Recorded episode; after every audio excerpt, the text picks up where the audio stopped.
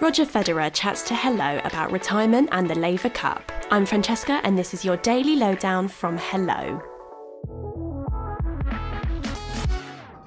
Roger Federer has opened up about his decision to retire from professional tennis. The Grand Slam champion spoke to Hello in an exclusive interview where he revealed how he'll spend his time following his step back from playing in major tournaments.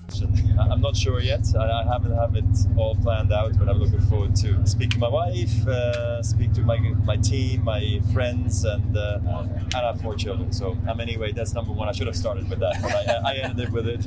Just make just making sure I, I said the other things first. But uh, no, I'm, I'm, I'm a dad after all. Yeah. Roger is competing alongside fellow tennis greats, including Andy Murray, Novak Djokovic, and Rafael Nadal, for Team Europe at this weekend's Laver Cup. You can catch Hello's full interview with Roger, Andy, and Novak over on HelloMagazine.com now.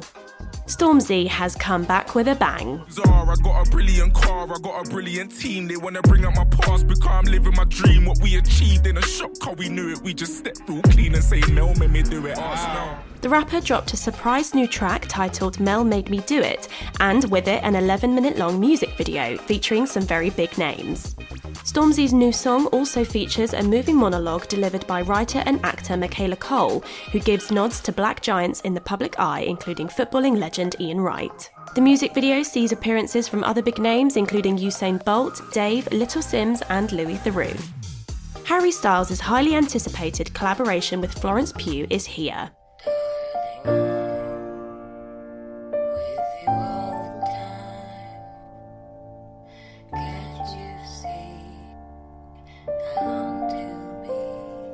The artists who star alongside each other in the new movie Don't Worry Darling, which is out now, have shared their new song With You All the Time, which features Harry on the piano and Florence on vocals. The song features in the movie, which also stars Chris Pine and Gemma Chan and is directed by Harry's reported girlfriend Olivia Wilde.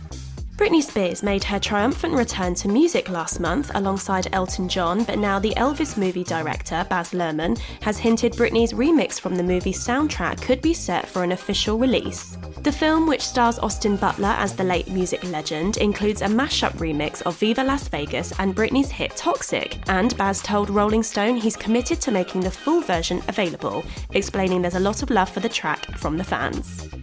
And despite announcing a career break to focus on solo projects, BTS have seemingly reunited after releasing a remix of their official FIFA World Cup track yet to come.